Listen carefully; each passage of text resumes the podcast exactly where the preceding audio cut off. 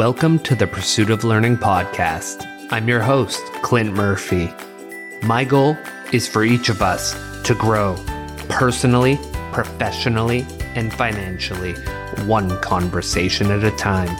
To do that, we will have conversations with subject matter experts across a variety of modalities. My job as your host will be to dig out those golden nuggets of wisdom that will facilitate our growth. Join me on this pursuit. What if I told you the mindset that you need in order to practice and prepare is completely different than the mindset that you need in order to achieve at an optimal level when you're performing? In today's conversation with Brian Levenson, we talk about exactly that the mental shifts that we need to make in order to thrive in preparation and in performance. I think that all of us can benefit by understanding the subtle shifts we need to make to optimize in all situations. I hope you enjoy this conversation as much as I did.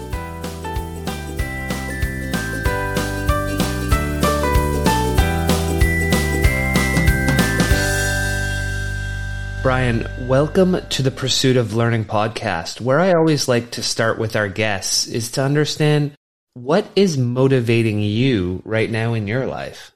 Yeah, when I think about now, I think about like the minute, but I think you want more of a macro answer. So I would separate it personally and professionally. So professionally, you know, I work as mainly an executive coach and highly motivated to help my clients know, see new possibilities of what they're capable of and ultimately enjoy success. So as a coach, I don't think I carry the water uh, for my clients. I think they carry the water. And joy is a big piece for me. So I think a lot of people have goals and aspirations, but for me, success without joy isn't true success. So I try to also focus on joy, uh, and then everyone defines success differently. And then personally, you know, I just want to feel alive as often as I possibly can. Like I just want to experience life, engage with it, play with it, you know, and sometimes that involves exercising or last night I played basketball and pushing myself. And other times it involves chilling with my kids and, and relaxing and watching a movie or watching a game. And so it varies, but I'm highly motivated to just feel alive with the people I'm closest with and continue to build strong relationships. I think like I'm a relationship driven human. And so the better my relationships, I think the better my life is. So I'm highly motivated to continue to build strong relationships. Oh, it's a beautiful answer. I love the success with joy. Don't carry the water. Mixing the family uh, with the exercise. There's so many great nuggets in that in and of itself. The what I also want to know before we dive into your book is what do you want to make sure that the listeners take out of that today? Yeah, I mean, the book, it's interesting. I kind of describe the book as if I never was in a band. I was never musically inclined, but I always wondered when you went to a concert of your favorite band, why they wouldn't play their hits. And I kind of get it now. You know, the book is, is two years old. And so you talk about it, you talk about, it, you talk about it and you evolve. And, you know, the book is two years old, but I spent four formal years working on the book and then a whole bunch of years before that before I knew I was going to write it working on the content. So I would say what I want them to know is it doesn't have to resonate with you and that's okay. There are going to be elements of the book that maybe you disagree with. That's okay. I don't think it's a Bible. I think it's where I would say I was having worked mainly with athletes and my background's in sports psychology before you know, shifting to probably more corporate. I still do some work in sports and work with some sports teams and athletes, but you know, the book was from 10 years of sort of being in the trenches with elite athletes and teams. And so it came from a sport perspective and a sport lens, but I wanted to write it uh, for a broader audience. So I think it's important that people read it and, and really identify sort of how they think about their own preparation and their own performance. And I guess I would say, I think the framework, if they take away a framework and an understanding that they don't have to be one way all the time. And it depends when they need to reach into certain parts of themselves in different situations and the power of being agile and understanding when I need to be one way and when, when I need to be another way. So if nothing else, if, if you don't read the book, if you just listen to my conversation, with Clint today. I hope you take this concept of shifting your mind and understanding that sometimes you need to be some way and you might be in a completely different environment and you need to show up in a completely different way. So authenticity, you know, it's flexible. It's not rigid. It's, we have different sides to ourselves. And so that's really the core premise of the book. Yeah, that really jumped out at me. It didn't seem to me like we were looking at each of these mindset shifts and, and there's pairs that we're going to be talking about it didn't seem like we were looking at them and saying it was binary. It was mutually exclusive. It was, uh, I started framing them, and, and you'll hear when I ask questions about them, as a continuum. And it's for this given situation, how do I get over to this side of the continuum? How do I get here? How do I, if I really focus in most of my life on humility, how do I make sure that when I get on the ice, that I have arrogance? And we're going to dive deep into why we want arrogance when we're when we're on the sport court but that continuum aspect was a wonderful way to look at it. Yeah it's interesting to use the word binary because when we first started out we actually called them binaries and we didn't feel like that did those shifts uh, justice.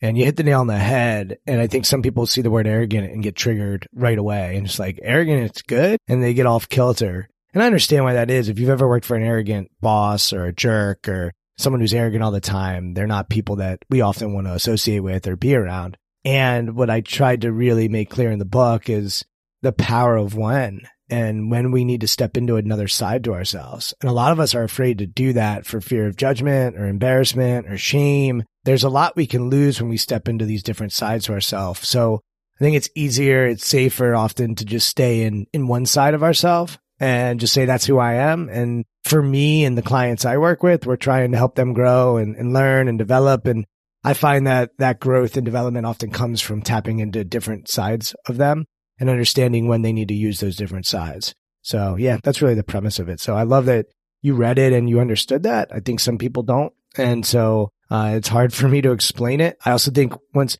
like I was obsessed with this material for a long time. And I find anytime you get really into the weeds on certain material, it actually becomes harder and harder to teach it. It actually becomes uh, it, like when we're a novice, it's way easier to teach things because we are just learning it. When we start to really understand something, it actually becomes way, way more difficult. So for me, if you add, you know, the four years of working on it, the two years it's been out, so it's been like a six year journey with this concept. And I think when I first would explain it to people, they understood it better than they do today when I explain it. So it's helpful to have someone like you with fresh eyes share your perspective. So thank you for that. Oh, no worries. I love it. Let's get into it. And so you talked about that. You were working on the book for years, but also it came out of just the work you did for all the time leading up to it before you even thought of reading a book because most of it comes from working with your clients. And what I read in there, and correct if I'm wrong on this, was that over time you had three foundations that formed the foundations for the book. One was what we think and when. And that dictates how far we can go, what we're capable of, and when it's time to li- deliver. Uh, the second was the preparation mind and the performance mind are not just different, they're often opposites. And I think that's one of the biggest takeaways we'll be able to share with people and have the conversation as we work through each one.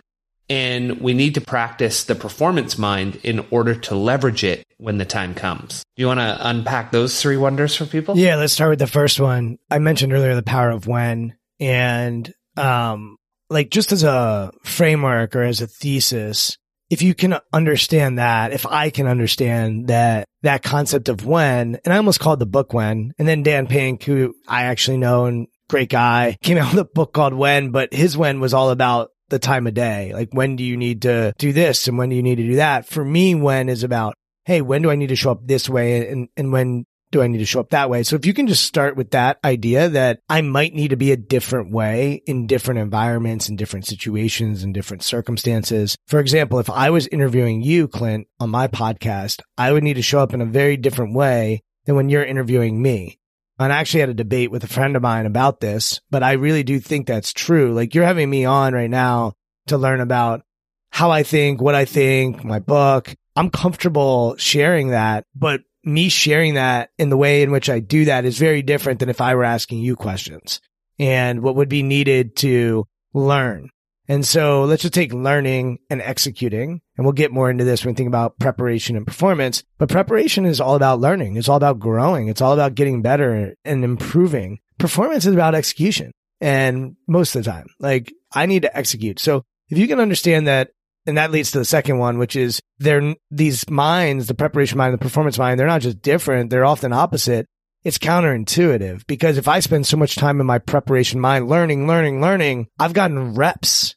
I've, you know, I've done that so many times that then when it's time to perform, and I love Carol Dweck's work on growth mindset and fixed mindset, and I would challenge it a bit. Like I think when it's time to, to learn material for school, for example, I need to have a growth mindset. I need to learn more.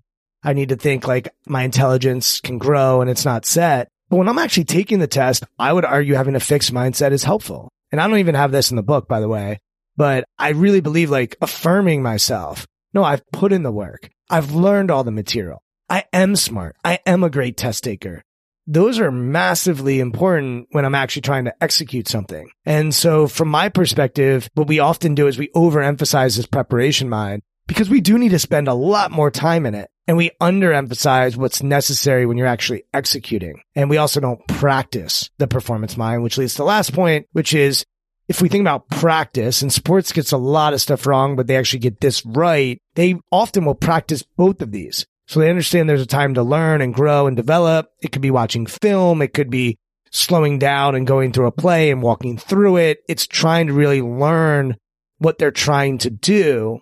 And then they'll go live or they'll put a minute on the clock and say, all right, it's the last minute of the game. We got to get a bucket. And or in ice hockey, like I know you're Canadian, so we use hockey as an example. And I love hockey. You know, all right, let's go and, and play a, a full game or let's play in soccer. They'll play small sided games where they'll play like three on three. Like you need reps in the execution. And I think many of us don't practice that way. And so from my lens, one of the things, and I've talked to a lot of sports coaches about this and it's changed a lot how they operate their practices. If we're overemphasizing the preparation mind or the performance mind in practice, we might be underutilizing the other. So a great practice involves reps in both. And we need to be intentional about making sure we spend time in that performance mind where we're executing and there is something on the line and there are consequences and there's judgment and there's evaluation. And then we need time to give people psychological safety to go and learn and grow and, and develop. And we need that in, in the preparation mind. So we really need both. And I find that we tend to overemphasize one of these. And generally speaking, people tend to overemphasize or overindex on the preparation mind more than the performance mind. And so, as a hockey coach for 11 year olds, so you hit the nail on the head. The I'm looking at practice and I'm saying, hey, we're going to spend a, a lot of it learning basic skating skills. We're going to do some breakouts, some break ins. And then what we're going to do is we're going to go down into the offensive zone and we're going to play a little three on two. And you're going to practice what we just worked on in a live situation. That's taking most of the practice. We're really reinforcing that, that learning and growing. And then we're reinforcing it through performance in a live situation. Yeah. No, by the way, hockey, soccer, lacrosse, these are fast sports and they're not going to have coach Clint being able to break it down and slow them down when they're on the ice. You can bark whatever you want from the bench. The odds are they're going to have to go make a play and you know, you can be barking whatever you, they're going to have to go figure it out. And so you want them to have reps figuring it out and executing and feeling what it's like to screw up when they missed a guy wide open or they missed an empty net or whatever it is and learning from that after, right? So now let's come back. Let's get back in the preparation mind. Let's break down what happened there. And so it's a start stop of both of these. But you're right. They need to get reps performing without you. They need to get reps performing and getting a feel for the game. Like people talk about instincts and intuition. You know, I'm in Washington DC, so I'm a Caps fan and you watch someone like Alex Ovechkin, who everyone has watched if you're a hockey fan and it's amazing to watch his capacity. But like one of the people I've always like loved watching is his center, Nikki Backstrom and his instincts and his intuition for where guys are and how to set them up. Like that comes from getting reps in your performance mind and from your preparation mind, whether it's watching film or working on little skills and, and developing these moves and whatever you need to do. And so those are the parts that we see in sports, but you could take it to the business world. Think about sales. Like a lot of sales is preparation. Who am I talking to? What do they value? What do they care about? How do I serve them? How do I make, how do I have a product that actually can help them? Uh, like that's what sales is all about. Understanding your client and having an offering that is actually something that will add value to them in some way. And we also need reps performing. And we know that. Like if you've ever worked in sales, you know, like, oh, I get better at this because I perform. Like my first sales job was cold calling and I just got reps of executing over and over and over again. And to this day, those reps really helped me because I was in my performance mind. I was just trying to sell tickets and I was executing. I was talking to a stranger on the phone. I was getting hung up on and I was dealing with that emotionally, mentally, and we need both. And so it applies beyond sports. Uh, I don't think it applies to everything. There's probably some industries and there's some shifts that it doesn't apply to. But as a framework, I think it's pretty sound. I mean, when you think about it, because you, you bring me right back to a conversation I was having with a colleague yesterday. He was asking me how I balance my life with the podcast, family, other things I do on the side while being a CFO. And I've been in the same company now for nine years. Most of my team's been there nine or 10 years. And I said, well, take, for example, the cash flow. I look at that 10 months a year. The person who, so I've looked at it 80 to 90 times. The person who prepares it has done it 50 to 60. The person that reviews it after them has done it 100. The person after them has done it 90. Like, it, by now, it should take me about five minutes to review. When I first started this job, that was a full day or two of work. And so the more reps you put into anything, the better you're going to get at it. Yeah, another shift that once again is not in the book, but I so we had nine that we ended up focusing on. I had a list of probably 35. It was definitely in the 30s. And when I say I, I mean, it came from my clients. Like I would ask them, Hey, where do you need to be when you're preparing? When you, where do you need to be performing? And we'd literally make a list, which is where the book came from. It wasn't even just me. It was, I would ask a golfer. I'd ask, ask a basketball player. Then I'd work with a CFO and then I'd work with all these different people and I'd ask them, Hey, where do you need to be? And I would learn that there'd be different shifts. So one of the ones that's not in the book that I, I feel pretty strongly about is I think we tend to make decisions from our head, our heart, or our gut. I think we tend to start from one of those places. And so for people that might lean more in, you know, a, a CFO, I would imagine your analysis, your ability to be in your head, to look at numbers and to make decisions based on data is probably pretty strong. And I would guess you often probably start there when it comes to a decision. The challenge is to get you also to think about, well, how does this impact people? And how can I connect with people? And that's the heart. And that's more of a, it's a different muscle than your head. And we need that when we're making a decision too. And then we also need our gut. Like, what's my instinct here? What do I feel would be the right thing for us? Which we also need. If it doesn't feel right, intuition's really, really important. And I, I'll bring that back to the context of the book. I think the head is so critical for preparation. So, so critical. Like I need the data. Like give me the analytics. Tell me where I need to be.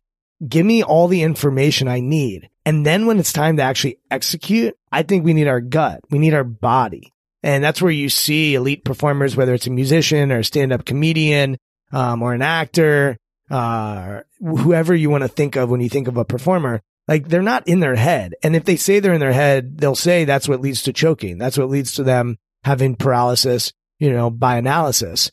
And so we need our body when we're executing because we've done all the work in our head. And then the other piece that I probably don't hit on as much as I would have liked in the book is many of us work in teams and the team is all about heart. It's all about connection. And so we often forget that piece to the puzzle as well. And so the heart, I don't think it fits neatly into the preparation or performance, but I think it does in practice. Like if you're going to spend that much time with each other, you need to learn how to make each other better. You need to connect. And it's a combination often of our ability to analyze a room and, and see things and also what we feel, our energy or our intuition that might live in the, in the gut or, or sometimes in the heart. I know I'm getting a little woo woo but like that head, gut, heart thing for me as I've evolved helps me understand people better and helps me understand myself better. And I actually think it helps me understand this framework even better as well. Well, I don't think you're getting too woo on that one. And, and I think you covered a fair amount of that. And, and we'll talk through it in our conversation because you have the idea of our instinct versus the analytical side and then work versus play. And when I was reading that work versus play section, Brian, I actually took a photo of one of the pages about the benefits of joy at work and having that culture of play because largely on my team, we have about 30 of us and we have that culture. And so I just sent that message to I took a photo of uh, half of a, the bottom of one page, top of the other page, and sent it to my the managers on my team and said, "Hey guys, thanks for creating a, a, a culture where we have this. You guys do a great job of making sure it's not just work. It's a place where we we like to be. We enjoy each other. We have joy." And we get shit done. And when you combine those two, it's huge. Hey, Clint, two things on that. I'm going to put my podcast hat on for a second in the interview. Yeah, go you said something that caught my attention. You said, thank you for creating that. Why are you giving them credit? I think a lot of people would think about, you know, leadership has created a culture and you're, you're thanking them for creating it. Can you go into a, a little more detail about that? Yeah. So, and this is part of how I think you create these cultures and what I've taught all of them while they've been with me. Some of them have been with me now 10 years across multiple companies nine, eight, seven years. And I always think of Stephen Covey's seven habits of highly effective people. And he has a concept called the window in the mirror. And the idea is whenever anything goes well, you look through the window and you attribute it all to your team and to your leaders and, and say thank you for what you're doing. And when things go wrong, the window fogs over and it becomes a mirror and you take the blame. And so what I've always done with my team, and, and I recognize I have to have had a part in, in that because you, you have tone from the top and, and a couple colleagues emailed me and said, Hey, you know, we have this because you're a big part of it. You drive that. And so I appreciate that, but I can't do it alone. And so I've always lived that window in the mirror and try to do it as publicly as possible. So when the things do go wrong and it's the mirror, Brian, I send the email to my boss saying, Hey, sorry for that screw up. It's on me. I may CC the people on my team that were involved so they see like, oh shit, he's taking the blame for what went wrong. And then when we meet, they're like, Hey, you know, that was my bad. Thanks for, thanks for not, you know, tossing me under the wheels and let's fix it together. And so that, it, you know, it's just, it's fundamental to who I am and, and how I teach these young people how to lead. I'm going to go back to my second question in a minute, but you just hit on like the power of relationships, which I mentioned earlier when you asked me, like, what do you care? What are you most motivated by? So I've started to really try to study relationships. I think they're like everything. I think they're like highly underrated. And, you know, you ask people when they're dying, like what's most important? It's the quality of their relationships. And I think we sometimes overvalue the weather or where we live or what our house is or how much money we're making. And those things are all nice. I'm not suggesting that you should live a life without pleasure. I certainly live a life with plenty of pleasure. But I think of like the book Into the Wild, or if you saw the movie Into the Wild, where at the end, the main character says happiness is only real when shared. And I think like true happiness is different than pleasure. Like pleasure, I can get, I can eat a steak in a closet in darkness and get pleasure from eating the steak. I don't think that's happiness, right? And then I can go eat, go, I happen to like vegetables at this stage of my life, but I could go eat broccoli, you know, with great company and I think get tons of happiness. And so, but you're hitting on this piece of relationships just with that email alone, the example you gave where you CC your team. What are you doing there? A, you're communicating. You're letting them know, Hey, this was my bad and you should see this and you should know that they're not, my boss isn't thinking that this is your fault. You're communicating up. You're communicating down. It's brilliant, but you're also building trust and respect. You're building respect from your team, letting them know you've got their back and you're building trust. Hey, like you can trust me. I'm not going to put you in a situation to make you look bad. My job as a leader is to get you what you want and to make you look as, as great as I possibly can. Like that to me, it, it hits on communication, trust and respect. I think are just pillars of great relationships. And then my question for you is beyond that, the communication, the trust, the respect, you've had a part in the fun and the work, the play and the work. You sort of admitted that with me. How have you and your team cultivated that? Like, what have you done to build a team that puts the work in, but also remembers to play and enjoy and have fun? Like, what have you cultivated? Is there anything you could put your finger on and say, yeah, we're really good at doing that? Yeah, 100%. So it's, so what it comes down to is, and you know this from all your work, it's that one hire at a time. So each person that we've brought into the team has, in over that 10 year period that I've been there, it's largely we've rebuilt the team and each person had similar aspects to them. And interestingly, one of the easiest ways that we seem to have that culture of fun and play comes down to food. And so a lot of the people on the team will regularly have lunch together, order in always have food up at the high top table. It's an open office environment, so people are going up and snacking. But what we look for when we hire and what, what, what I've always pushed them for is we want to hire the bright people who have a good work ethic and they think critically and we'll train them for whatever the role is. If they ever outgrow us, we'll help them find a great job somewhere else. And when they come in and you start because we we've also we became a, a, training office so we train people to get their accounting designation. So we can have young students who join us straight out of university and you're seeing them on the team buy their first home get married have a child and you're like holy crow i've seen this person grow from right out of university to be a mom or a dad with a house and a, and a partner. And so it's just it's that constant teaching environment with people who were already, a lot of them came out of big four accounting firms. So you're already coming out of an environment where you've got the get shit done mindset down. Like that's nailed. And part of the reason you're leaving, Brian, is you're leaving because it's not fun. And so what we say to them, what I've, and now that you're saying, I hadn't even realized I, I this has been my mantra for nine years. I've said, Hey, there's enough of us here now that we're like a big four firm. We're just fun. And that's always been the shift because you're inviting them in to say, hey, if you want to have fun in the workplace and still get things done because you've been doing it for a decade over at Deloitte or KPMG, or those are the two main ones that we have, come do it here.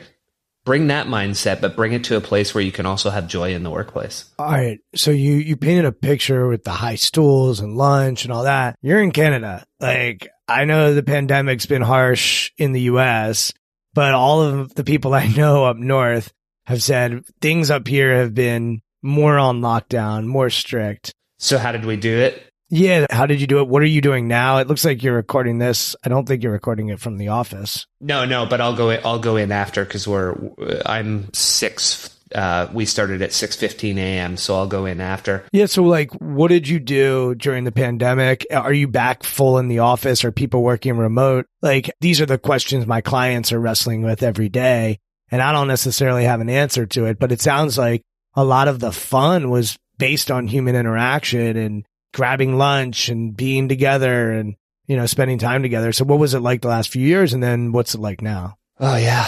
I mean the last few years were hard and I think one of the first things, so when you get right down to that person element, for our team, there's a lot of openness, there's a lot of trust, and there's no, there's no, how would I describe? There's no levels. There's no, you can't say this to me because I'm the CFO.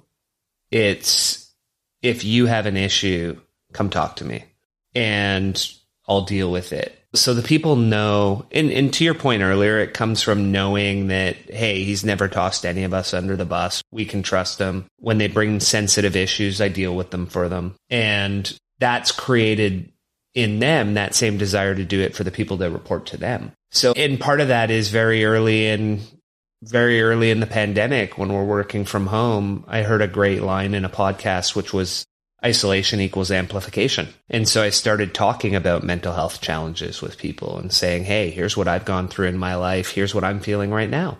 here's the challenges I'm having. Yeah, I tried to come out to my office and I had a bit of a panic attack. So I messaged our person and said, Hey, I, I need to skip this meeting. And, you know, if any of you are going through that, let's talk, right? And so starting each, one of the things a lot of people did was they started moving to when we have our meetings on this Zoom app that we, we can't really interact like we did. Let's start with a check in. And the check in isn't, I mean, you nailed it earlier. The check in isn't analytical. The check in isn't instinctual. The check in is what's happening for you in your life right now. What are the challenges you're facing? What's going well? What do you need help with?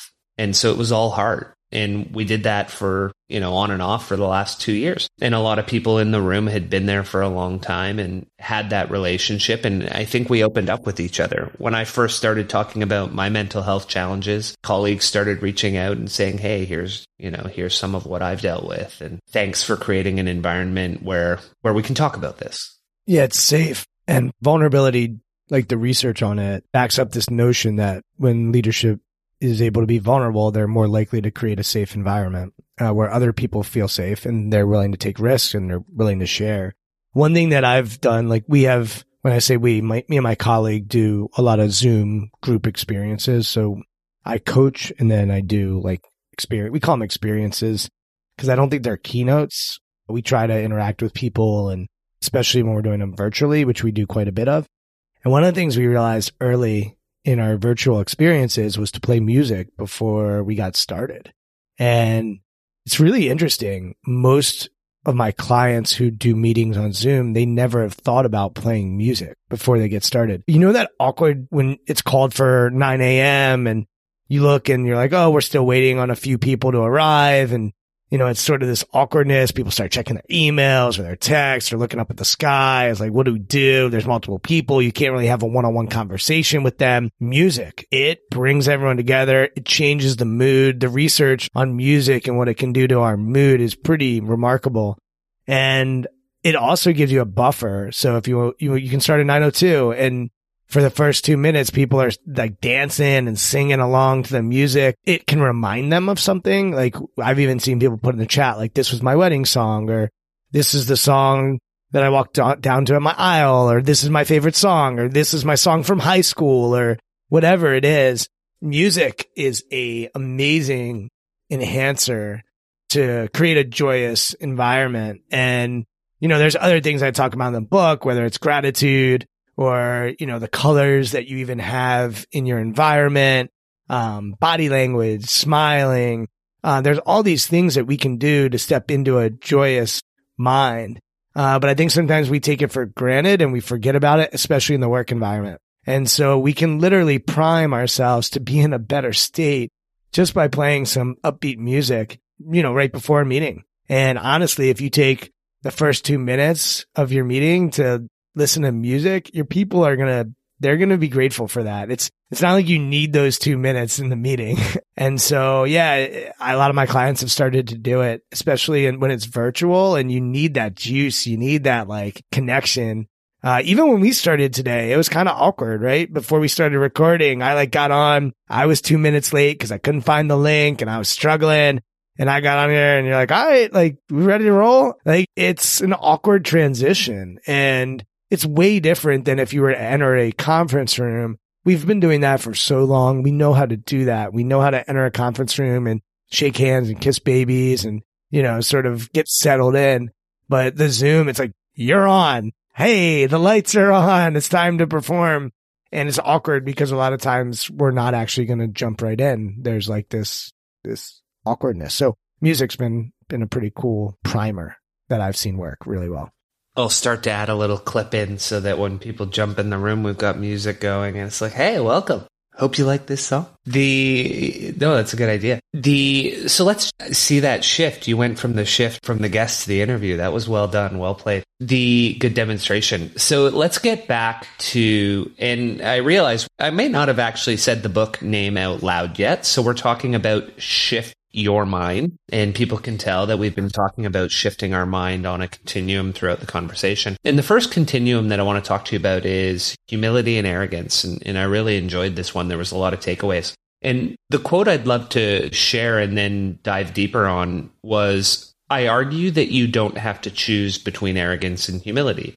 They are both useful mindsets. When the lights are on, choose arrogance, but when the arena empties, bring back the humility. The key is to learn when and how to shift from one to the other. Yeah, I mean, sports, you can really see this sometimes outwardly but it doesn't have to be outward arrogance. It can be inner arrogance. And I think that's the piece once again that's really important. So what is inner arrogance? It's just this, it's this unshakable belief that you're the right person for the job. It's this unshakable belief or this revealing to yourself that you have, you're capable of even more than maybe what you're thinking of. A lot of times we don't even know we can do things. Like I worked out with my, I have a trainer. I worked out with him this morning. Like there were things that I didn't think I could do that I just said, F it. I'm going to go for it. And I'm trying to just make it happen. And sometimes I am amazed at what I'm capable of doing. Um, and so we need this unshakable or exaggerated sense of our abilities or even our importance when we're doing certain things. And a lot of people, including myself, struggle with feeling like an imposter at times. And I think there are a couple ways to handle that. One is to say, all right, cool. Like I feel like I'm an imposter. Just acknowledge it. And two, be like, well, I've felt like an imposter before and still gotten some amazing results. And so I'm just going to go for it. And I think a lot of us hold ourselves back because we listen to that imposter tell us that we're not good enough or we're not capable of it rather than just saying, well, let's just exaggerate what I'm capable of in this moment. And obviously, I'm not saying you should commit fraud or do something illegal or be a jackass. And in sports, sometimes you can see people flex. You can see people talk in the third person. You, you, we, we can watch that. We can observe it. Like I'm a big football fan. It's amazing to watch football players on Sunday because if they don't have that arrogance, they're going to get hit in the mouth and there's going to be consequences to not having that. And I've talked to a number of football players and they, a lot of them will talk about the tunnel and how that tunnel for them, when they go from their cleats hitting concrete to their cleats hitting the grass is a trigger point for them where they'll shift and they'll be like, all right, now like it is I'm a warrior. And you'll hear them use almost military or war terms because they need to have this unshakable belief. Because I don't know if you've ever been on a football field with pro athletes or even college athletes, but they are big, strong dudes and it is fast. And, you know, you need to have a, a sense of self that is, is really, really high. And then when it's over, that's where you need to go back, break down the film, ask people for advice. How could I get better? How could I improve? That's where we need modesty. That's where we need to have a low estimate of what we're capable of or how important we are. And so that shift to me is like critical for the book. And if arrogant isn't a word you can really get behind, pick a different word that involves unshakable belief in yourself. Whatever that word is that resonates with you, go with it. For me, I mentioned confidence in the book. I didn't think confidence carried it. We talked about narcissism even as a possible word. We talked about cockiness, ego. We landed on arrogance, and I think it's the right word. And if you listen to a lot of elite performers, they'll talk about when they're in the arena, when they're actually executing, having this unshakable belief in themselves. By the way, that they've earned through humble preparation. And that's so, so key. You mentioned earlier, you've earned the right to believe your projections because we've gone through so many iterations of it. No, that's the right thing to do. That's what we're going with. And even for a leader, like there does come a time where a leader needs to step into their arrogance and say, this is the way we're going. This is the path. If it screws up, you come back to humility. Hey, I was wrong. It was not the path. We should have gone in a different path. So toggling those two as a leader can be useful. Not all of the shifts are necessarily leadership shifts. They're more about performance shifts. And you sort of mentioned earlier, you take a picture of it and send it to your team for a lot of people, executing is a, is not a leadership skill. Executing is for people that are in sales, for example, where the sales manager is trying to get the salesperson to execute. So the book isn't a leadership book, but I think a great leader will take clips from the book, pass it on to their team, and then figure out what they need to do as well um, in their leadership style as it relates to the shifts. Yeah, 100%. And you're bringing up so many good thoughts. And even if I relate it for an example to my oldest son, 14 years old, and when I watch him play basketball, I've always thought of it as the fire. The fire's missing. And that fire, I, I was saying to him in the car, I was saying, son, you need to, again, uh, you know, reading the book, I said, son, you need to develop a little more arrogance on the court. And do you feel like you have a little bit of arrogance in you in sport? And I just put together what you were saying because he said, well, I do in football. And I said, well, well, why football? And he said exactly what you said. He said, if I don't, I'm the one who's going to get hurt. So in football, I have that arrogance and I have that self belief that I'm going to pan because he's on the offensive line. I'm going to pancake the guy on the other side because otherwise he's going to hit me and I'm not letting anyone hit me. But when he plays basketball, he doesn't have, no one's going to hurt him. And I didn't even realize w- until you started talking through it and, and I'm putting the book together. When I watch him play basketball, he's still just practicing. He's still just running the route the coach tells him to run. He even says, well, coach tells me on that play, I have to go to that corner. And I'm like, son, but you're in that corner and you're like, no one else is doing the play. They're all over playing basketball. Like, so how do you get them when there's no threat of injury, Brian? How do you get a kid to say, hey, you need to want the ball in your hand? And, and if the play's broken up, you just got to play basketball and even like take it even higher level. We've all had an NBA team in our city where you look at you, look at the Vince Carter, you look at the Kobe. They're like 30 seconds left in the game. They're like, "Give me the ball. I'm going to finish the game for us."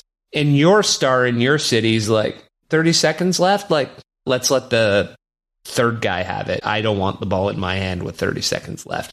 How do you develop that? I want the ball with 30 seconds left in the game. Yeah, some would call it a killer instinct or whatever you want to call it. 100%. So first of all, let's go to your son. I would ask him, "Hey, what would it look like for you to bring your football mind to your basketball game? What would that look like? Let's actually come up with some qualities. Do you think you'd be better? You think you'd be worse?" I had this happen. I was working with a high school basketball team in 2010, so a long time ago. And there was a point guard who was also the star in the high school play. And I was talking to him and I didn't even realize I didn't even have this concept available yet. I didn't even think about shift your mind and these frameworks and these shifts. But I was asking him, Hey, can you walk me through like how you prepare before you go on stage? He said, Well, I get there an hour early. I do some stretching. Then I do some meditation. Then I get into costume and I transform and I get my makeup on.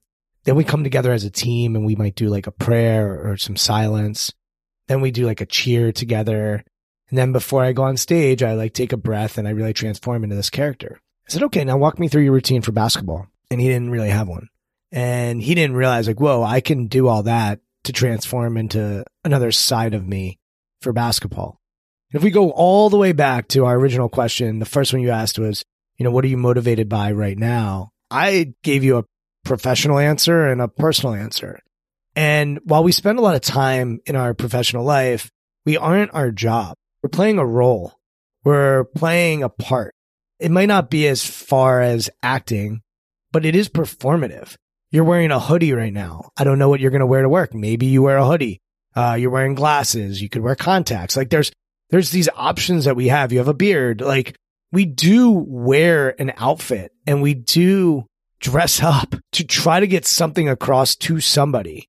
And whether it's a suit or a hoodie, you're still making a statement.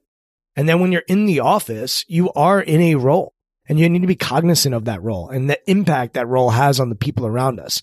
So back to your son or, or anybody in our city who's trying to understand who they are and what their team needs. Like what, what Kobe Bryant needed when he was playing with Shaquille O'Neal is very different when, than what Kobe Bryant needed when he was playing with Pau Gasol. And Kobe would even admit early in his life, he made mistakes as a leader because he only had one way that he knew how to lead, which was a dog. Like I'm going to, it was fear, it was intimidation, and it didn't work with someone like Shaq, who is more jovial and fun and wanted to have, you know, enjoyment in his life. And that's why they had to get a divorce. And so I think Kobe, when he had Pau Gasol and a couple other players, he, he changed, he evolved. And that's why he was able to win another championship down the road. And so we need to understand who we're surrounded by and what our needs are. And for me, like I played in a game last night and it was the first time I'd ever played in this basketball game, a Wednesday night. You know, everyone's old and out of shape and not very good. But in the beginning, I just wanted to be likable. Like I wanted to be fun. I wanted to pass. I wanted, I wanted them to invite me back. And as we started losing, I was like, F this, man. I'm going to start talking and I'm going to start trying to get our best player the ball. And so for me, arrogance wasn't even me shooting. It was me trying to get the best player the ball and put him in a position to score. That was arrogance for me. So when I say arrogance, I don't mean that you need the ball in your hands, you need to score. I do mean you need to have a clear understanding of who you are, your identity, and how you can make people better around you and how you can take risks. And in the beginning, I wasn't. I was humble. I was like, all right, I'm just going to play through everyone and, you know, do this. I'm like, no, F that. I'm going to make my stamp. Now we happen to have a ball hog on our team who kept shooting the damn ball and had arrogance and hadn't earned it. And it was a disaster and we lost as a result. But for me, there was a shift that I even had last night. So for your son or, or for a pro athlete, like understanding who I am, it happens from humility. It happens from the preparation. Then when I have a clear understanding of who I am, let's exaggerate that on game day or when we're performing because we don't know what we're capable of. And all of a sudden we could have a performance that we've never experienced before in our life that could make us realize that we're actually better than what we even thought or what anyone thought. And if you study the great, great performers, that's what they do. They earn it through humble preparation. They work their asses off and then they let go. And when they're performing, they just say, all right, I believe in myself. If I miss three, I'm going to make the fourth and I'm going to stay with that. I'm going to keep going. And it doesn't always end in success, but the mind that's needed for success is often there if you study those great performers. As you said there, and you mentioned it earlier, you can replace that arrogance if you want with unwavering self belief, which is is something you pointed out in, in what I said to him in that car ride was when you're on the court in whatever the role is, your goal is to realize I am the right person in this role at this time. I'm the best person for it. Yeah, think of Dennis Rodman, right? Ultimate role player. He would 20 rebounds in a game without scoring. And he knew, like, he was a star in that role and he knew how he could impact the game in a positive way, play great defense, rebound the ball, set screens. That's arrogance. And it doesn't even involve shooting a basketball. And like for him to have that belief in himself, it helped his teams win. And I think like that is a perfect example. It's an understanding of who I am, A, and then B, like not limiting what I'm capable of in that capacity. It, it's not Dennis Rodman coming down and shooting three point shots. It's not Dennis Rodman, you know, wanting to play point guard and bring the ball up the floor. That, that's stupid. And you don't want to perform in a stupid way. But arrogance is just a, a focus on how I'm important, how I can impact people. Uh, and there's all kinds of different ways to be able to do that. So we'll shift, pun intended, over to to the next mindset. And you've hit on a bunch of it already with how you've said how hard these people work at what they're doing. And so I'll read a quote there and then I'll add a second part to the question tying into I think part of what you talked about with Kobe. So the first quote is all the superb performers you investigated had practiced intensively had studied with devoted teachers and had been supported enthusiastically by their families throughout their developing years. Consistently and overwhelmingly, the evidence showed that experts are always made, not born. So that was a quote from someone's study, I believe. And the second part was, and this is on the work and play continuum. When you think of that Kobe example, when do we take the work side too far and what are the negative consequences of it? So the first part came from Benjamin Bloom, who I, he studied uh, what contributed to talent development in children. And the way he went about doing that was examining 120 elite performers. They'd won international competitions or awards in fields. You know, it was like music or mathematics or neurology. Uh, and he wrote a book, uh, called Developing Talent in Young People. So that's where that came from. The idea that consistently and overwhelmingly the evidence showed that experts are always made, not born. I have a bone to pick with anyone who says always. I don't love the word always, but Bloom's point is that nobody comes out of the womb great. Like we all have to put the work in. And I think there is truth to that. And uh, having two kids myself, you can see it. Like they're born with gifts and it's up to them and it's up to their parents to help them nurture their nature. And so I really believe like all of us have some gifts inside of us that whether it comes from birth or from when we're one years old or two years old. My, as a parent, my job's how can I nurture my kid's nature? And so I really, really do believe that. And the best way we can nurture nature is through work, right? It's through this idea of earning and challenging ourselves and growing. And you won't find an elite performer who hasn't put the work in. And so we need it. It's essential. And I almost think of it like it's a job. Like you have a job. We all have jobs. You need to work at it. You need to treat it like a job. And then as we've talked about quite a bit on, on this podcast, knowing when we need rest. And I think it was, uh, Brad Stulberg and Steve Magness, their book Peak Performance, where they talked about stress plus rest equals growth. And so that formula has really stuck with me. And so work can also be rest. I don't think like that is going against the paradigm. Like if you think about work, I was with a client yesterday who's in a sprint, you know, it's a tech company and they are launching and they're in full sprint mode. And we're like, okay, in the next six months, you're in sprint mode and then you're probably going to need some rest. And you're going to need a two week vacation. And that rest is where creativity can come. That rest is where a vision can come or brilliant ideas. And so that can be work as well. Like that, that is needed. I think about my sleep. Like it takes work for me to fall asleep. Like I, I need to create some conditions to do that. So that, but when I think about work, it, it does involve like an intentional desire to do something that is going to help me improve or grow. And, and sometimes it's hard and sometimes it's difficult and sometimes it's challenging. There's plenty of athlete stories that we could give you that put in the work. Your question about like, when do we take it too far? I think Kobe is a good example. Like you can hurt yourself. You can burn other people out around you if you're just a tyrant and you're just working. If you can't shift out of that work and get into that play, you, burnout's going to happen probably for you and it's probably going to happen for the people around you. So we need to find time to also let go and play and enjoy ourselves. And I talk about a wrestler in the book, David Terrell. And I don't know if you've ever been around wrestlers. And when I talk about wrestling, I'm talking about not, not like WWE. I'm talking about like a lot of times it's collegiate wrestling is Olympic wrestling, that sort of stuff. And David was a hard worker, but when he really unlocked his potential, it was when he stepped into gratitude and joy and having fun and letting go. And so once again, we need both. We need to put in the work.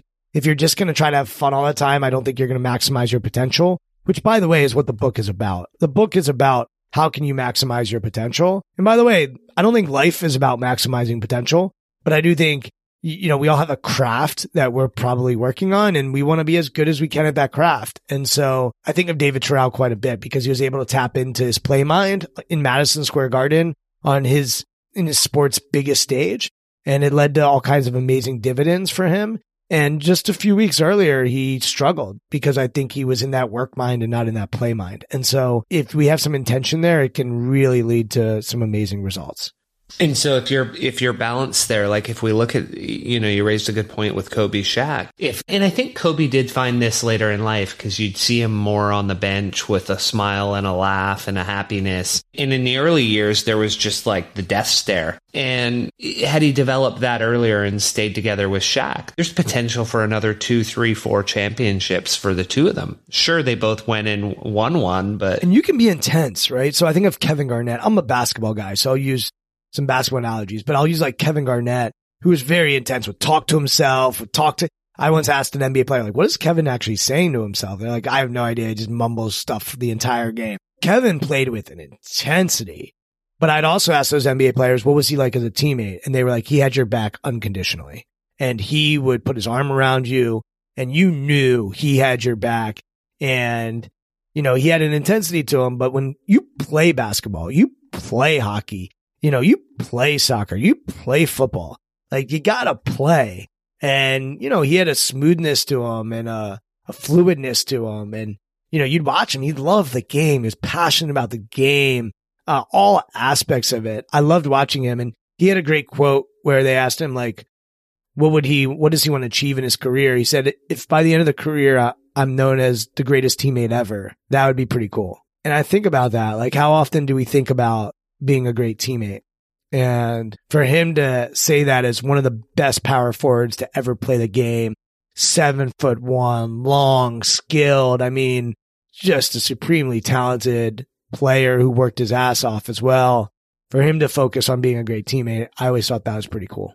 The and for a lot of these players, one of the things that you talk about and that you see because everyone knows about Kobe's workouts and how he'd start an hour and a half earlier than people so you could get one extra workout a day equals seven extra workouts a week and 400 by the time he's done a year. And one of the things that you talk about on the next mindset is, well, you've got your perfectionists who are trying to get like every ounce of win they can. And I always think of Team Garmin when they had that 1% rule of let's make every little thing 1% better and it'll all add up. The and we're contrasting that with being adaptable, which seems so far apart to me. And your friend Alan Stein Jr. had a quote that you had in the book, which was great. So I'd love to share that quote and then get you to dive into this mindset shift. Are the habits you have today on par with the dreams you have for tomorrow?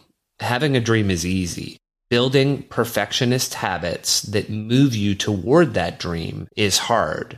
But letting go of that perfection when you need to in performance can be really hard.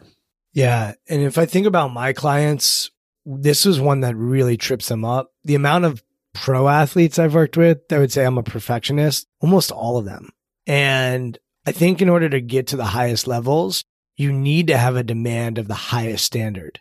And that is what perfectionism is. It's, I have a demand that's the highest standard. And of course, there are pro athletes who are just blessed with amazing physique or skill or whatever it might be and athleticism and, and can skate by. But most of them have this demand for the highest standard of excellence. You know, and you think about a shooter in basketball, like they get so many reps and they're just trying to get, keep that elbow in, snap their wrist, and they're doing that over and over again. Uh, think about a sport like swimming and they're trying to perfect that stroke. Katie Ledecky comes to mind like every single time.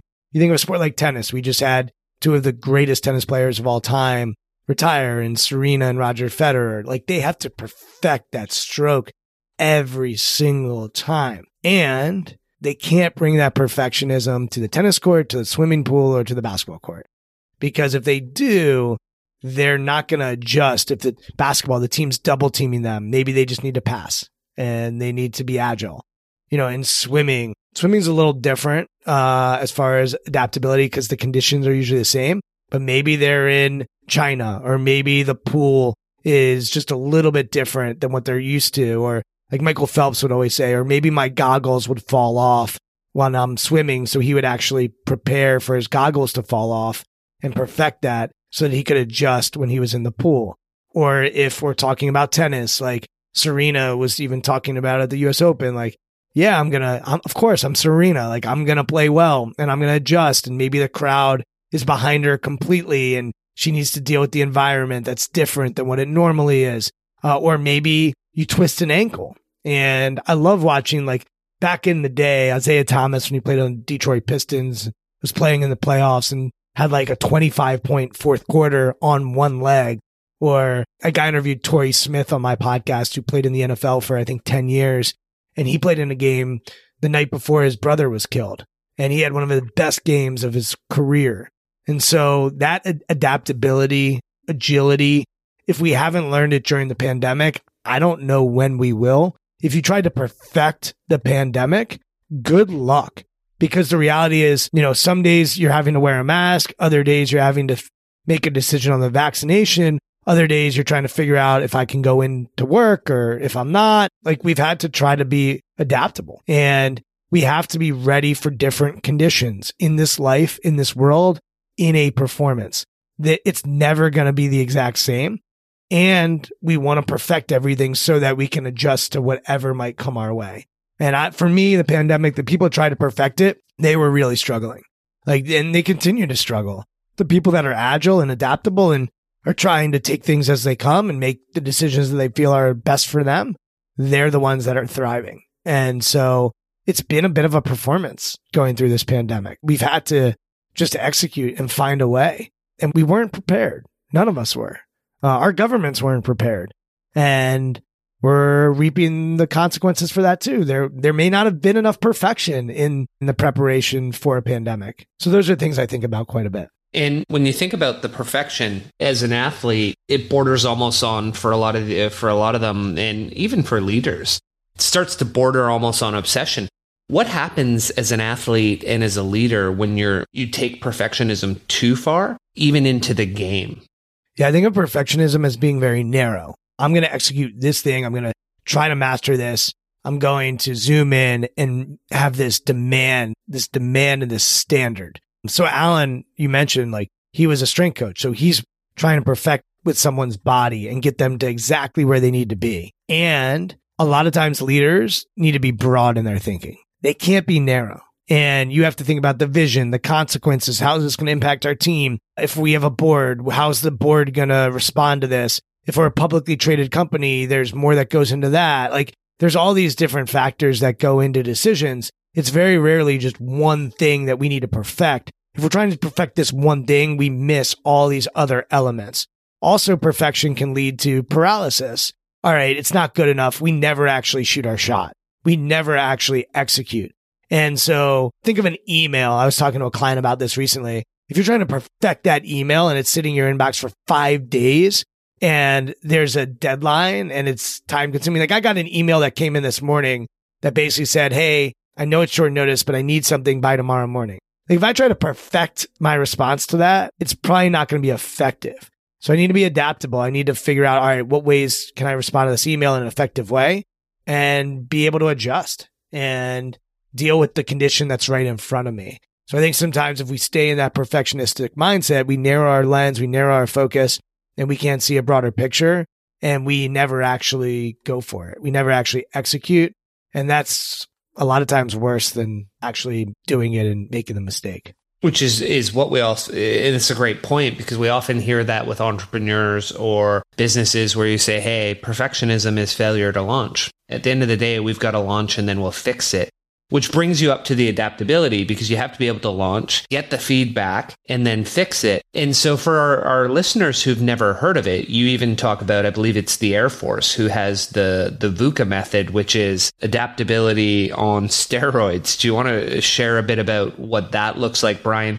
And how you or I could use that in our everyday life? Yeah. And actually who I who I really study is the Blue Angels who fly you know, they fly feet away from each other and they do an amazing job of perfecting in preparation and they go through everything nonstop preparation, watch film, break it down. But then when they're in the air, they have to be able to adjust things. Conditions can change and they have to be in that moment. And this leads to like present. They need to be present in that moment.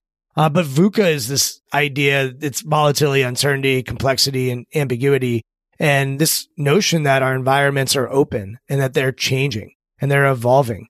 And we love to think that we control so much of our life, but the reality is that there's all this uncertainty and ambiguity and complexity that we're going to have to deal with. And so I think the military, I've spent a lot of time with some of the best special ops people in the world, and they understand that. Like they have a plan.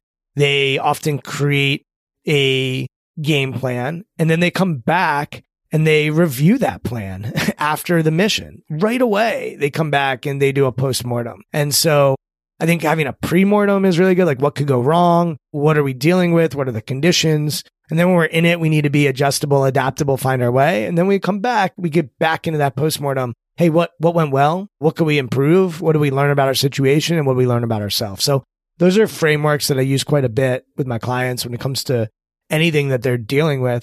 Uh, but yeah, VUCA is kind of a, a cool term just because it speaks to the idea of what we were talking about with the pandemic. Like there's always going to be this uncertainty and complexity, and we have to be comfortable in that mess. And we have to be able to reflect in that mess after it happens. And can you list those questions you ask yourself in your post-mortem or that you suggest your clients ask? Because I, I thought that I think there was four questions and I had read a book and had a guest on last week and they had three of those questions because there was a specific golfer who asks himself at the end of every round three of those four questions. Yeah, and I'll admit, I'm not like a big intellectual property guy. I think everything that I talk about here has been borrowed in some component to someone else previously. I kind of think like anything in the psychology space is being stolen at some point and just reinvented. So I'm not going to claim this as mine. I probably learned it from someone somewhere along the way, but I call it the will method. W I. That's right. The will method. Yeah. W I L L. And so the W stands for what went well. So that's our, our W as well. I think it's always important to think about what are we good at? Like what's going great? Improve. Like we all can improve. So that's the I. You know, where do we need to improve? And then there's two L's. And what I've learned along my journey is like, it's important to learn about your environment or your situation or your team.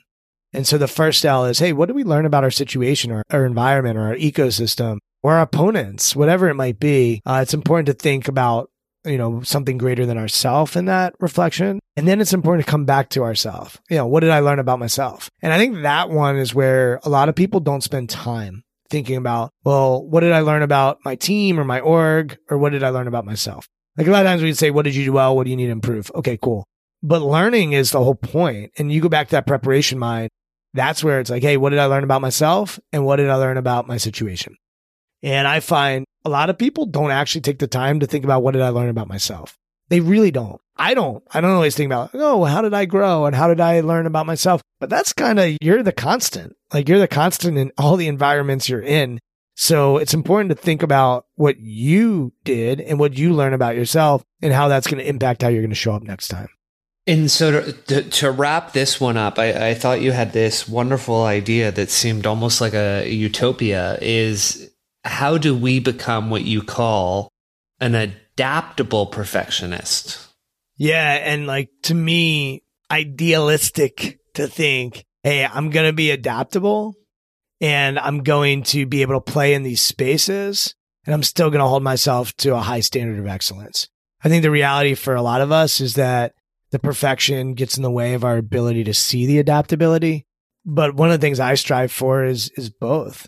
And I think you could do that pretty much with all the shifts. And how do we bring out both of these sides of ourselves for whatever environment we're in and, and embrace both sides of ourselves?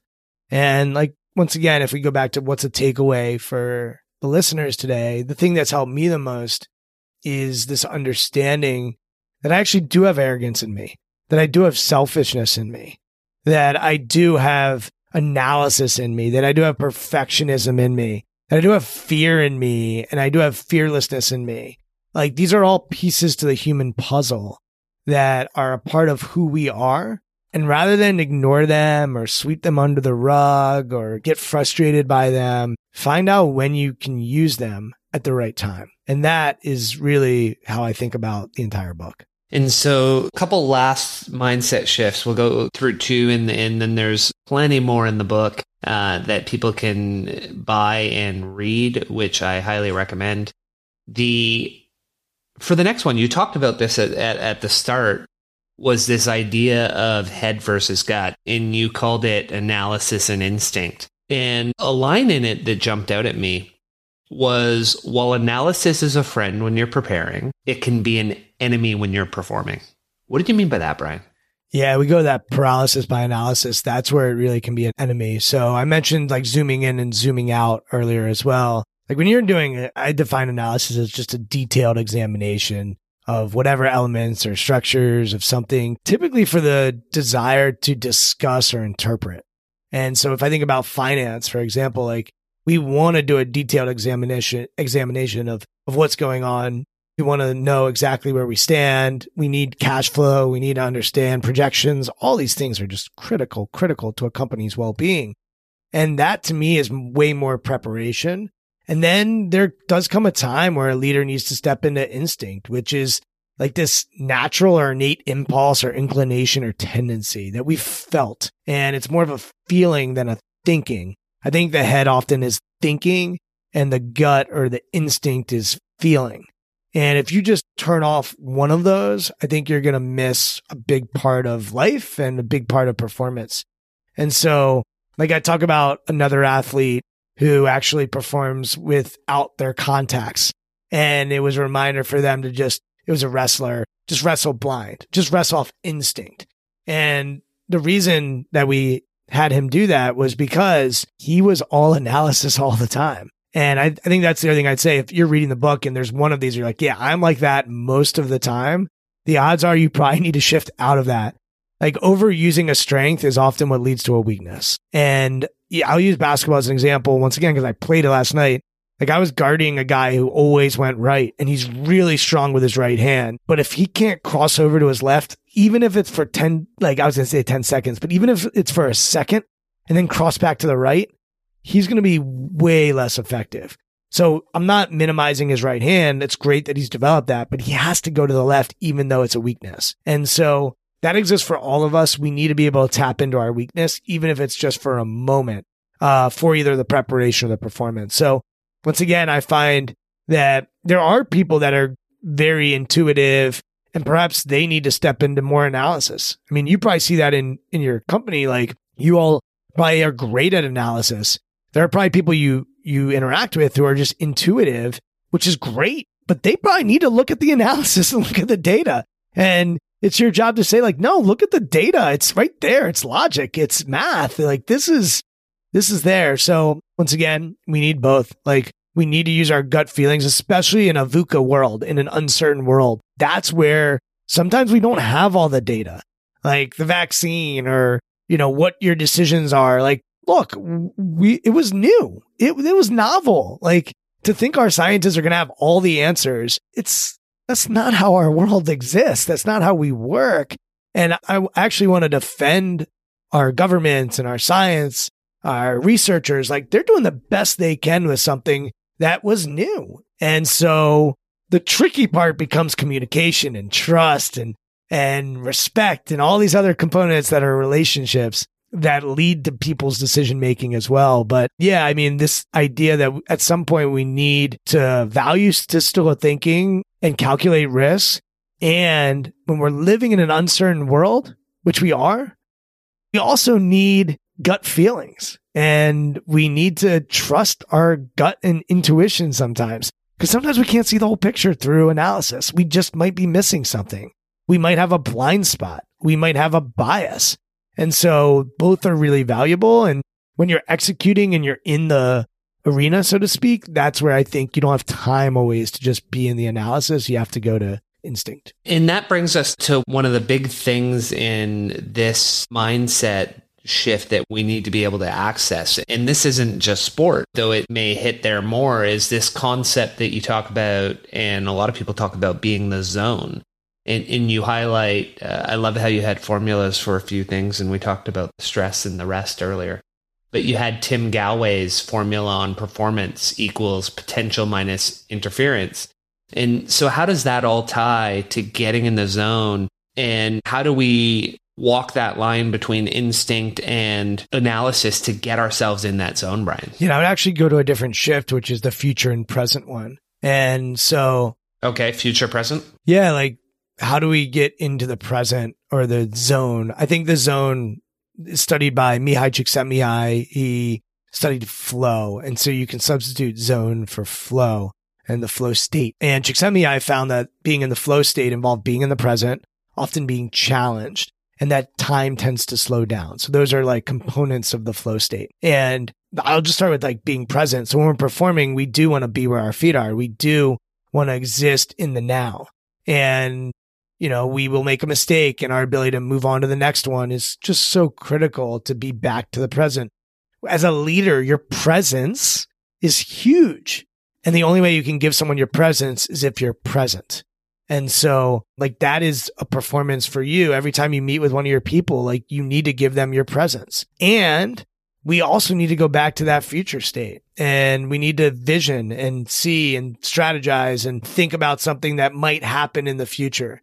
And so once again, you just sort of go back and forth between those two. Like if we're really good at seeing the future and visualizing it and creating a strategy and creating a vision and inspiring that vision, then it's going to unlock our potential to be present because we've already done the work about seeing where we're trying to go. And that presence is critical for executing. And so that's how I, I, sort of think about that. And so for you then, Brian, how big is mindfulness and meditation in your life? And I did pick up when I said, what are you motivated by right now? And uh, you qualified it. The and in the people you coach, whether it's executives, whether it's athletes. I've gone through meditation practices throughout my life. I've done transcendental meditation. I've done just body meditation, breath work. Where I'm at right now with it is focusing more on mindfulness than meditation. And my distinction there is I think of meditation almost as the tool, the how to train yourself to be more present. It's a practice. a meditation practice or a yoga practice. And while that has been valuable for me at other points in my life, I had like an awakening when I used to go to my basement. I would exercise and I'd sit in like a, a small kind of darkish room. And um, sometimes I'd play like some chill music. Other times I'd just be with myself. And I remember one morning my son came down and like wanted my attention and wanted to like hang out with me in the morning. I was like, I'm meditating. and I don't know why, but after that, I reflected on it and I go, you know, the whole purpose of the meditation is so I can be present for the people that I care most about. and I care a lot about my son. and so I since have shifted away from like an active meditation practice and more to just directing my attention to being mindful. And so right now I hope I've been mindful. Like I turned my phone off. I've got the computer on do not disturb. I am in a small room where no one's going to come in here and, uh, and bother us. And I just want to notice and observe what's going on. I like, you know, there's a quote in your background. You know, I try to just notice what's going on around me. And I find that to be a healthier way for me to live. And even if it's like when I'm outside, like look up at the sky, look at the trees, like take things in. When I'm with people, notice them, observe them, see them. I find that to be helpful. I also try to focus on being grateful. I don't have a gratitude journal. I don't wake up every morning thinking about three things I'm grateful for, but I intentionally do try to lean in to gratitude. And then lastly, I'd say I'm not the most disciplined human in the planet. So I have clients that have a meditation practice that really works for them. And every morning they wake up, like I'm not going to do ice plunges. I'm not going to go run a marathon. I'm not going to do an Ironman. Like I've sort of accepted there are parts of me that I'm good at. And there's parts of me that might not be maximized. I think we live in a world right now where if you study gurus, so to speak, they'll say you need to get at least eight hours of sleep a night. You need to drink a certain amount of water. You need to eat vegan. You need to abstain from alcohol. You need to journal every day. You need to read a book every day. You need to meditate. You need to exercise five days a week. Like I feel as though we've gotten into this phase of like maximizing for wellness. And for me, to be honest, like I do want to drink a bottle of wine sometimes. I do want to take off from exercising sometimes. I do want to play with my kid, you know, at 4:30 in the afternoon sometimes. Like I found that I'm highly productive. You started our conversation today by saying that people ask you, how do you have the time to do everything that you're doing? People ask me that as well. I'm plenty busy. I'm plenty engaged. And so for me, at least, I don't find that I need to have those habitual practices as much other than exercise because I don't like to exercise. I loathe exercising. So for me, I, I know that that's important and that's something I do want, even though I don't find it pleasurable. And so I try to have a forcing function for that. And I do have other forcing functions in my life. I write a newsletter every week, so it forces me to write. I have a podcast, which forces me to read books because like you, I often have authors on. And so I do create habits, so to speak. But I know we were talking about meditation and I went off on a tangent. I found with meditation, like there are times where I can just take a breath and that can be my meditative practice. And I think sometimes we think that meditation has to be 20 minutes or 10 minutes and in silence and stillness. And God bless people that that's transformative for. I know there are times in my life where it certainly was. But where I'm at right now with it, it's not necessarily a practice and, and I'm okay with that. Yeah, it's a great answer. And I love the tangent because there's so much to chew on in there. Is I mean you nailed it right at the beginning. When you look at meditation and you look at mindfulness this is everything we've been talking about today. You've, there's practice and there's performance and meditation is our practice and and why are we practicing it?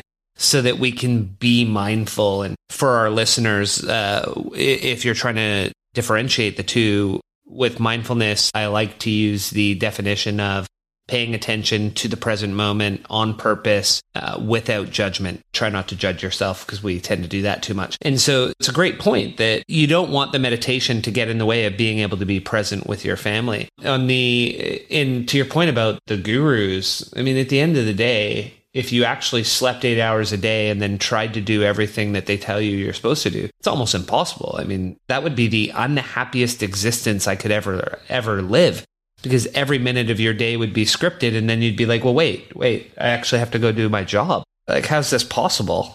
I had a woman on my podcast who's in the wellness health space and we we're talking about this. And She said, you need to know who you are. So for me, I need sleep. Like I do need sleep. I do not function well when I'm not getting my sleep. My wife needs exercise. And so she will wake up at 5:30 in the morning and she will exercise. And so for me, if I'm choosing between sleep and exercise, I probably am going to choose sleep. And you know, I think in our society we often think that person's lazy, but I think that's bullshit. Like no, that's what I need to be well that day. And, you know, some nights I get to bed late and I need to sleep a little bit longer so I can function better. Some nights she gets to bed late and needs to still wake up at 5:30 and exercise to be at her best. And so uh, the one thing I'll sort of close with on my end is I don't think this book is going to be like, "Oh, I need to just follow all 9 of these shifts." I think that would be a mistake. Don't do that. What I would say is find 3 that are important for you, then maybe if you could lean into those, they would help you grow in some capacity. That to me is success. And so I didn't write them by saying these are the nine shifts. These are nine shifts that when we broke down 35, these were the most powerful, strongest, best backed by research shifts that we thought would resonate with people and make the most sense and would be logical and we're not as redundant. And so I'm very quick to say like these aren't don't follow these step by step. Pick the ones that resonate with you. Pick the ones that you think are important for your craft and lean into those. And I think we can do the same thing. Like I actually do drink a lot of water during the day. I actually do like to eat clean during the week. Like there are things that I'm doing in my life that I think make me better and I try to lean into those, but I think we need to have some grace for ourselves if we're not doing all the things that are healthy for us because I find people that are trying to hack their way through life aren't actually feeling alive. And for me, as I said at the beginning, I want to feel alive. And sometimes that means actually being not disciplined. Like we're having a party tomorrow at our house for all our, our kids are playing soccer. We're inviting their friends over. We're to get pizza, probably open up a couple of beers and some wine. Cool. Like that's fine. Like I, that's what I want to do. Like I'm sitting here today telling you I'm probably to make some bad decisions eating and health wise. Like pizza and alcohol is not really on the wellness track, but I'm to feel alive in that moment. And I'm good with that. And there are other times where maybe I need to abstain from it and I need to think about that yin and that yang. And so I'm still figuring this stuff out too, but um, that's where I'm at right now with it. Well, that's the play side. You do the work, you got to have the play too. All work and no play is no fun at all. The Brian, why don't we wrap it up there because we've had a pretty wide ranging conversation and that was a, a great uh, ending. The what didn't we cover that you want to make sure that that gets out there? Is there anything that you're like, hey, we can't leave this out? No, I thought this was amazing. It's interesting. I'm a sucker for novelty. So when the book was finished, I was like, it's done. It's closed. I can't edit it. I can't change it. And, you know, I still use it, but this, you were as thorough and prepared as anyone that I've been interviewed by. And I've done quite a few of these because of the book. Uh, so thank you for that. And you even challenged me quite a bit to go back into my brain, which is not the most high functioning brain. I always say to people like, I have a good mind, but I don't think I have a great brain. My son's got a great brain, man. He remembers way more than I do. We're we're big like football fans, so he'll be like, "Do you remember last year when our team won this?" I'm like, "I have no recollection of that." So my recall is just atrocious. And so you challenged me I'm getting worse at that, Brian. I totally hear you. Like I can't remember anything anymore. And I joke because there are all these people that are like memory teachers and they're like, I can teach you to win a memory competition. And I'm like, yeah, but you're assuming that I'm going to remember what you taught me. Like, I'm not going to remember the memory tricks and tools that you're telling me. So this has been a challenging conversation for me and made me sort of go back into the, the database, so to speak, and, and still teach this stuff. Um, but I will say, like, I'm very proud of the book. Like, I'm excited that it resonated with you. Like, hearing you take a picture and sharing it with your people, like, lights me up. That's the whole idea of writing a book is that it gets shared with as many people as possible. And I think, you know, for the first few months, you're on like a mission to try to get the book into as many hands as possible.